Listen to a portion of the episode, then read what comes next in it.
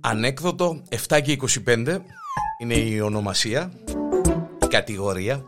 Εδώ στο Pod.com η ανεκδοτάρα της ημέρας.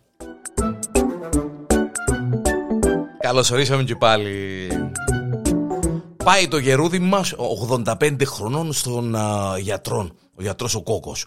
85 χρονών μπαίνει στο γιατρείο το γερούδι μας. Καλώς τον παππούν λαλή του ο, ο, ο γιατρός ο κόκκος. Ε, όχι παππούς, λαλή του, γέ μου. Ε, το, πόσο χρόνο είσαι, 85. Ε, Μάλα μου, λαλή του, ε, μια χαρά είσαι, λαλή του, παππού, μια χαρά, 85 χρονών, ε, έχουμε κανένα πρόβλημα. Ε, ε, λαλή του, γέ μου, λαλή του, στα να, να δεις τις αναλύσεις μου, αν είναι εντάξει, διότι ε, ε, εντζέγκυος η γυναίκα μου και θέλω να είμαι σίγουρος ότι είμαι εντάξει. Έγκυος η γυναίκα σου, λαλεί του, παππού. Λέει του ναι, μου λέει του. Παντρεύτηκα πρόσφατα, έχει ε, σχεδόν ένα χρόνο, μια κορούδα 25 χρονών. Και ε, επειδή είναι έγκυος και περιμένουμε το πρώτο μας το μωρό, είπα να δω και τις αναλύσεις μου, αν είναι οκ. Λέει του παππού, λέει του. Ε, ε, ε, γίνεται. Ναι, είσαι σίγουρος. Δεν τα πράγμα γιε μου είμαι σίγουρος. είσαι 85 χρονών, ρε παππού, λέει του. Ε, δεν μου θέλεις να πεις, γέ μου, λέει του. Λέει του, άκου να λέει του παππού. Άκουα, εγώ να σου πω μια ιστορία, λέει του. Ε, δεν είναι ιστορία γέμου.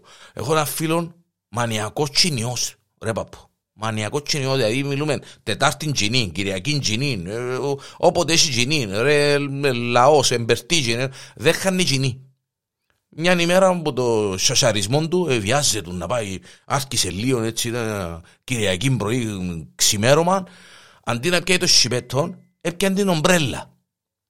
Αντί να πιάει το σιπέτο, έκανε την ομπρέλα του.